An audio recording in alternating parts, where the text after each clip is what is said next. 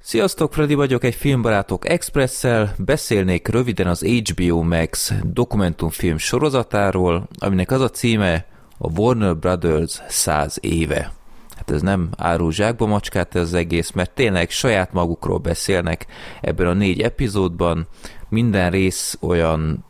50 és 60 perc közötti. Igazából az emberben felmerül a kérdés, hogy egészséges dolog-e az, hogyha valaki saját magáról csinált dokumentumfilmet, mert így az embernek eszébe jut az a borzalmas FIFA film, amit saját maguk mosdítására hoztak létre. Azt el tudom mondani így már előre, hogy a dokumentumfilm sorozat kritikus is saját magával szemben, de azért ne legyenek illúzióink, nagyon sok mindent szépen úgy kihagy, ami úgy nem passzol bele, vagy ami úgy kellemetlen lenne, erre majd később kitérek, de ez a négy darab rész, ez kronológiai sorrendben megy, tehát látjuk a legelső részben, hogy kik voltak azok a Warner Brothers tesók, mi volt a víziójuk, azt is láthatjuk, hogy milyen hihetetlen intrikák voltak egymáshoz szemben, tehát nem volt a legjobb viszony közöttük, tehát csak így lestem, hogy milyen etikátlan, átverős dolgokat műveltek saját magukkal szemben. Úgyhogy ez mindenképp érdekes volt, mert ennyire nem volt rálátásom az egészre, és azáltal, hogy azért jócskán meghaltak már ezek az emberek, velük voltak legkritikusabbak a dokumentumfilm sorozat készítői. A filmsorozatról, vagy dokusorozatról el lehet mondani, hogy annyiban nagyon jót tett, hogy tényleg saját magukról beszéltek, mert hozzáfértek az archívumokhoz. Tehát itt rengeteg, rengeteg ilyen bejátszást láthatunk filmekből, mindig ki is van írva, hogy melyik alkotásból látunk valamit, és ez amiatt nagyon jó, mert brutális mennyiségű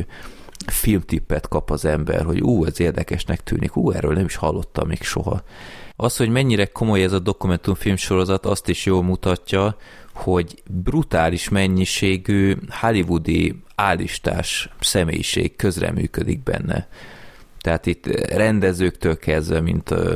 nem tudom, és Martin Scorsese, Christopher Nolan,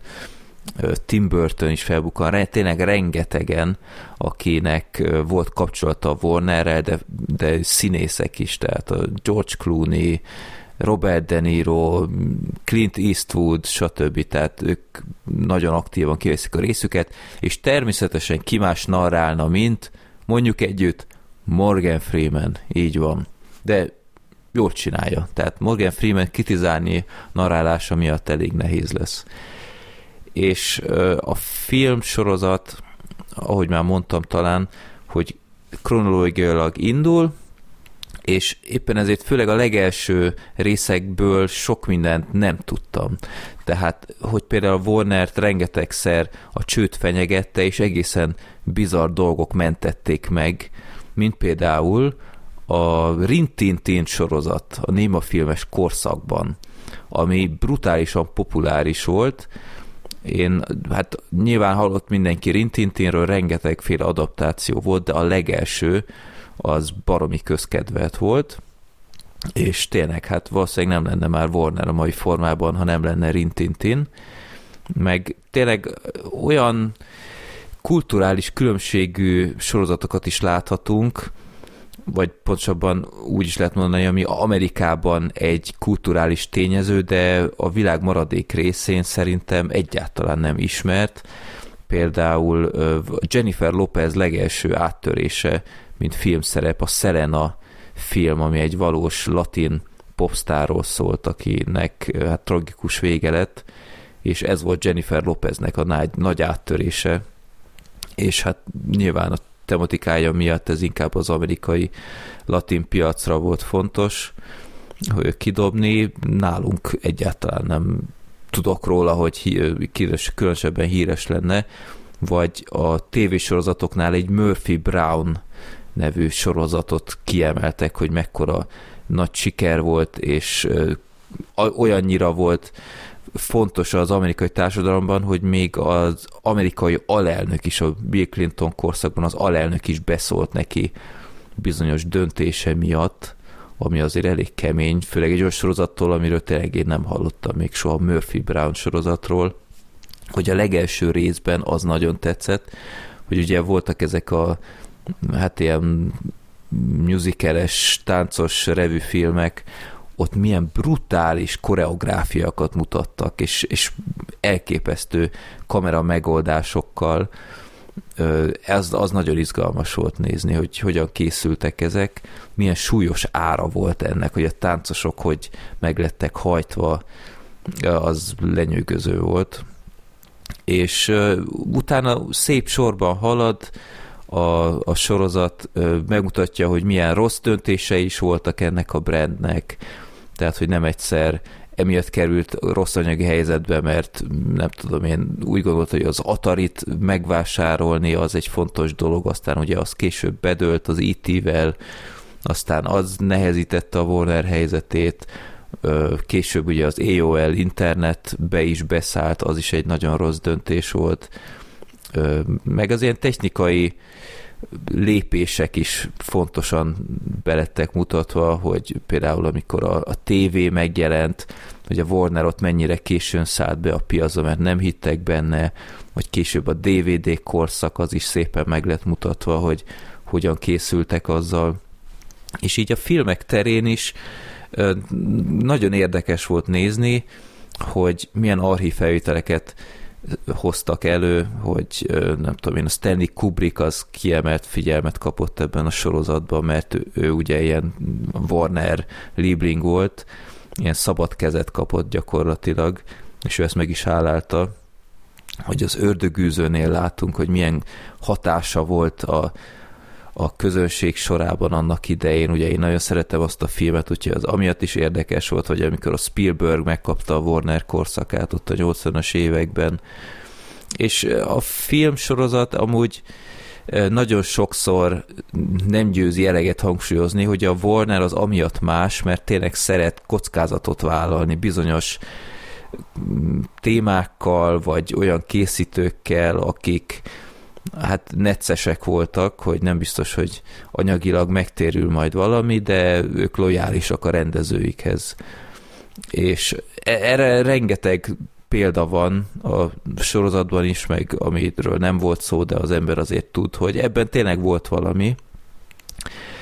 hogy volt egyfajta olyan szemléletük, hogy, hogy a művészt azt valahogy támogatni kell, jó viszonyt kell vele ápolni, és hagyni kell, hogy csinálja, még hogyha rizikós is a projekt. Ugyanakkor meg az ember belegondol, hogy jó, viszont mik voltak az előző években, tehát hogy a, azt a teljesen kész Batgirl filmet fullosan kukázták, holott már teljesen kész volt. Tehát hiába magyarázza a cég, hogy mennyire művészetorientált, és néha a profitot a háttérbe kell rakni, azért gyerekek, ez mégis egy profitorientált cég, hiába próbálja nem ezt beállítani, mint fő szempont, vagy amikor a, Christopher Nolan ugye szakította Warnerrel a, az HBO Max-es mozis policia miatt, hogy egy idő után átrakja a streamingre, ami hát igazából moziba való, ezeket úgy elegánsan kihagyták meg ami még érdekes volt, hogy amikor betört a tévépiac, úgy igazából a, a 90-es években ezekkel a nagy műsorokkal, mint az elnök emberei, amit én is nagyon szívesen néztem, végig is néztem az egészet, hogy a, a vészhelyzetnek milyen fontos hatása volt az ilyen minőségi tévépiacon, ami szerintem tagadhatatlan, vagy akár a jó barátok, amit én speciál egyáltalán nem szeretek, de sikeresnek igen sikeres volt. Um, aztán ugye mindig vannak ilyen korszakos témák, mint a, a klasszikus Halloween, jó van, klasszikus Hollywood, Humphrey Bogarttal, meg nem tudom én, a, a Kubrickkal, bár a Kubrick az inkább a New Hollywoodba sorolandó, ami szintén nagy szerepet kapott, tehát itt a Bonnie and Clyde, meg szerid motorosok, meg stb. Aztán később jöttek a szuperhősök, meg a Harry Potter, és így tovább. Úgyhogy tényleg azért odafigyeltek a saját kis gyöngyszemekre a Warner branden belül, ugyanakkor tényleg, ahogy halad előre a sorozat, úgy éreztem azt, hogy kicsit felvizezik már. Tehát olyanok kaptak perceket, amikre én igazából nem tudom, hogy egy mondatnál többet rá kellett volna szánni. Tehát amikor évtizedeken át, vagy sok évtizednyi film és tévé klasszikus után előjönnek az ilyenek, hogy ilyen hatalmas szuperlatívuszokban beszélnek az olyanról, mint a zöld íjás sorozat, vagy a Supergirl, vagy a, a Wonder Woman film, mint ami megváltoztatta volna a társadalmat kulturálisan, meg minden, hát kicsit megmosolyogtató, bevallom őszintén. Meg ami még fájó volt azért, és itt jön ez az elő, amit mondtam, hogy talán egy kicsit az objektivitás, vagy a teljes kép az nem volt a leg, legoptimálisabb, bár ezt szeretik mondani, hogy olyan nincs, hogy legoptimálisabb, hanem optimális, mert az a legjobb, akkor azt tudnám elővenni, hogy én ledöbbentem, hogy például ebben a doksi sorozatban nem volt benne az HBO Max, tehát maga a streaming, amin konkrétan tudom nézni ezt az egész sorozatot, arról nem pocsékoltak egy mondatot sem, ami nekem egészen elképesztő, hogy egy ilyen fontos dolog 2023-ban, mert ez egy idei sorozat ráadásul, olyannyira, hogy még a Barbie-ból is volt bevágás, de a streaming az nem kerül elő, oké, okay. vagy a, a tévés nagy szereplőknél az Ellen DeGeneres-nek ezt az Ellen műsorát is, nem tudom, hogy 10 percen keresztül méltatták, Hát az, hogy igazából a, ez a nő, ez milyen toxikus, nem egyszer beled bizony, én sose kedveltem ezt a nőt, és valahogy, mint hogyha éreztem volna, ez egy, ez egy nagy kamu ez a nő, és hát szerintem be is lett bizonyítva elég szép számmal, hogy kamera előtt is helyenként milyen iszonyat bunkó tudott lenni. Tehát amikor, a, ahogy a Mariah Carey-vel viselkedett például,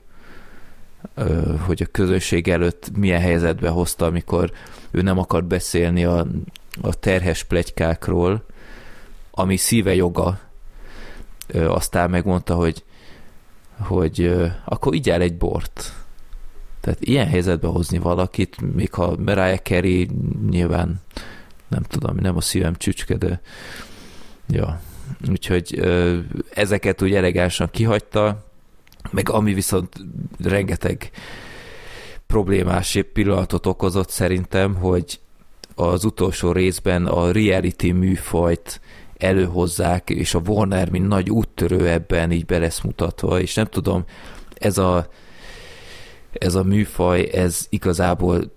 értéket nem igazán képvisel, azért legyünk őszinték, nem szabadott volna ezt így ennyire méltatni, még hogyha nyilván nagy nézettséget is hoztak a, a műsorok, mint ez a Survivor, meg ami főleg, ami kicsit felcseszett, ez a Bachelor, ez a pár kiválasztós borzalom a rózsával, hát gyerekek, full kamu az egész, tehát én erre egy másodpercet nem pazaroltam volna. Ezek után nem viccelek, ez a szaros Bachelor több percet kapott ebben a dokumentumfilm sorozatban, mint a Gyűrűk Ura trilógia. Tehát ez mi? A Warnernek ez a nagy óriási franchise-a a Gyűrűk Ura széria, és igazából meg sincs említve, csak pár bejátszás van. Úgyhogy nem teljesen értettem, hogy mi alapján állítják össze a fókuszt. Úgyhogy a négy részes dokusorozat megvannak a bajai, főleg részről részre éreztem úgy, hogy kicsit gyengül, de ennek ellenére szerintem minden film kedvelőnek meg kéne nézni, mert mert egy jó képet kap arról, hogy milyen volt a filmipar, mert ugye látjuk sokfajta filmből is, ami ezzel foglalkozik, akár csak a Babylon idén, de hát rengeteg más példa is volt. Úgyhogy tényleg sok érdekességet tartogat szerintem a, a film szerető embereknek is, és el kell fogadni, hogy néha kicsit önmosdít, ez a, az új Warner Discovery elnök ez például az ő elég őrült döntései szintén nem kapnak semmiféle bemutatást, nem is különösebben szimpatikus a fazon ebben a, a sorozatban. Ő is megszólal az összes korábbi Warner tulajjal együtt, úgyhogy ezt így el kell fogadni, de ennek ellenére én abszolút nem éreztem úgy, hogy, hogy ez egy kidobott idő lett volna, úgyhogy szerintem tényleg meg lehet próbálni, így részről részre lehet haladni, és úgy hiszem, hogy meghálálja azért. Köszönöm a figyelmet, sziasztok!